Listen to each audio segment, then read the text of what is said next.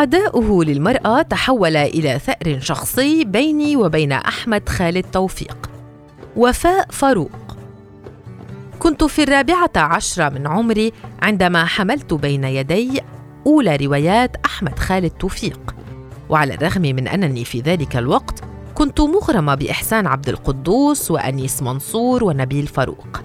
إلا أنني وجدت شيئا مختلفا في سلسلة ما وراء الطبيعة. فأنا أؤمن بالعوالم الخفية. ويرجع الفضل لكاتبي الأول والأخير أنيس منصور منذ قرأت القوى الخفية وأرواح وأشباح صرت مؤمنة تماما بوجود تلك العوالم بل واتصالي بها. كذلك كنت أجد الأسلوب الساخر لبطل السلسلة الدكتور رفعت إسماعيل محببا لنفسي. فقط أمر واحد كان يؤرقني كثيرا هو مفهوم البطل عن المرأة فالجمال من وجهة نظر أحمد خالد توفيق أو بطل روايته رفعت إسماعيل هو أنثى بعيون زرقاء وشعر ذهبي ولغة إنجليزية ذات نبرة مميزة فهل يعني هذا أنني لست جميلة بملامح الشرقية الصارخة وبشرتي التي تقف على الحياد بين الأسمر والأشقر؟ بصرف النظر عني إذا كان الجمال فقط فتاة شقراء بعينين زرقاوين فبماذا أصف شادية إذن؟ بماذا أصف هند رستم وسعاد حسني ناهد شريف ومديحة كامل وهالة فؤاد ومعالي زايد وغادة عبد الرازق وحتى أنجلينا جولي وبريانكا شوبرا هؤلاء النجمات اللاتي ما زلت أراهن كأيقونات للجمال دون ملامح أوروبية لا يهم إذن فالجمال ليس فقط في الملامح وإنما الشخصية والروح لديهما نفس النسبة بالتساوي.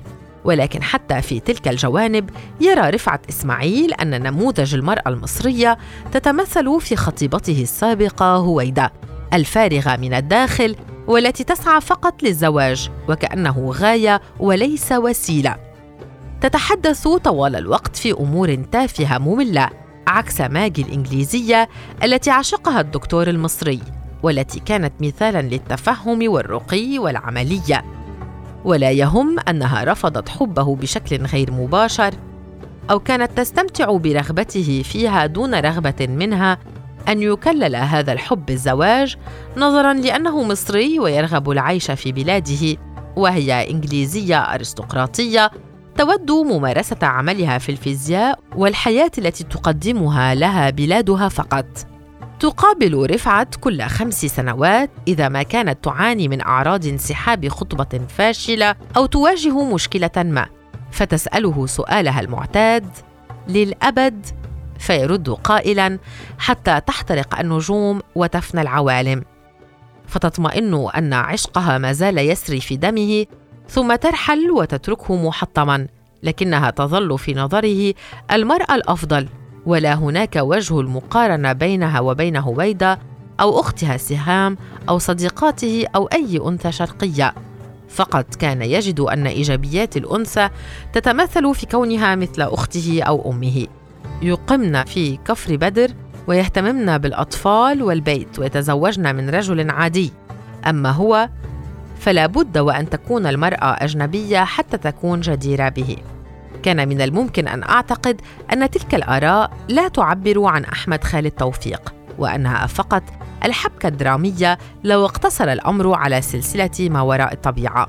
ولكن عندما وصلت لسن النضوج وكعادتي حين أحب أن أضع فاصلا بين كتاب وآخر وإذا ما كان الكتاب دسما كنت أبحث عن رواية خفيفة لتكون هذا الفاصل.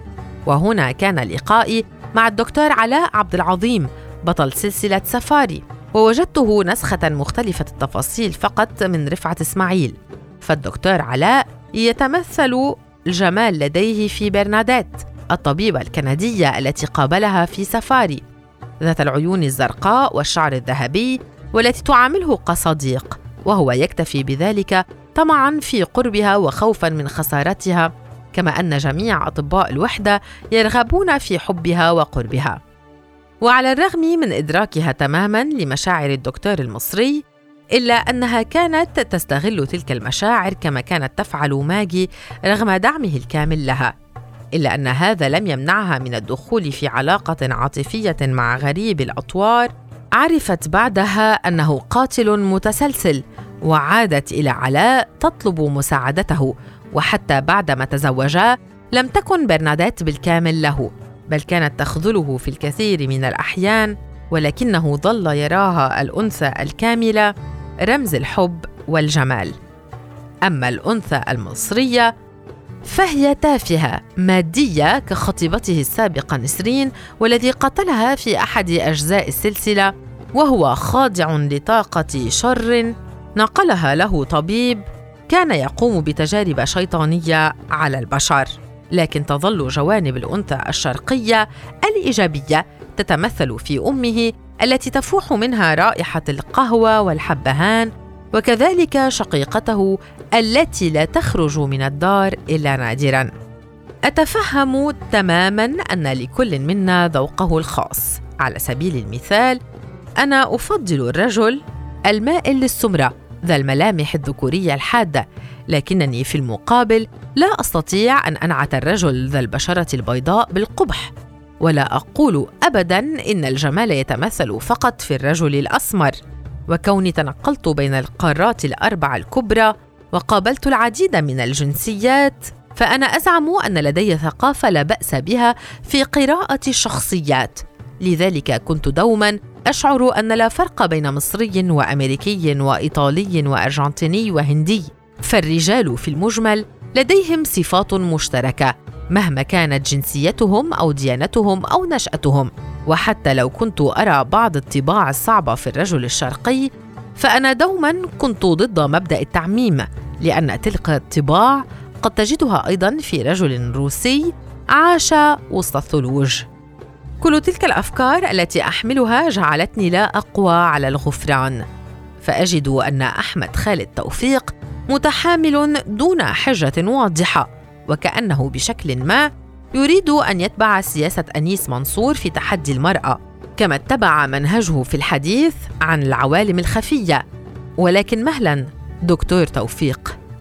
أنيس منصور لم يهاجم المرأة من أجل الهجوم ولم يفضل يوما إحداهن على المرأة المصرية. كيف يمكن أن تكون غير منصف هكذا يا دكتور توفيق؟ المرأة المصرية التي توصف بالذكاء والتفاني والجمال وخفة الظل تنعتها بالتقليدية فارغة الرأس من أجل انبهارك بالفتاة الغربية.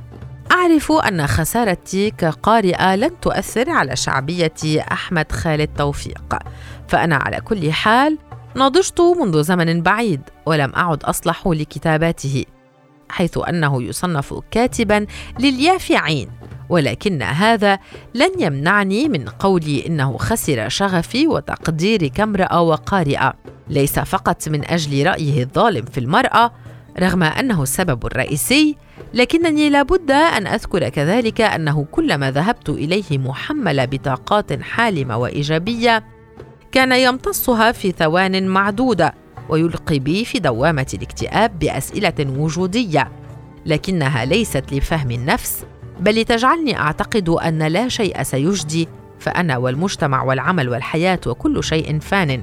ورغم كونها حقيقة لكنني لا أرغب في سماعها بل أود أن أجد اهدافا ودوافع تجعلني أكمل حياتي ببهجة طالما لن أموت اليوم أو غدا.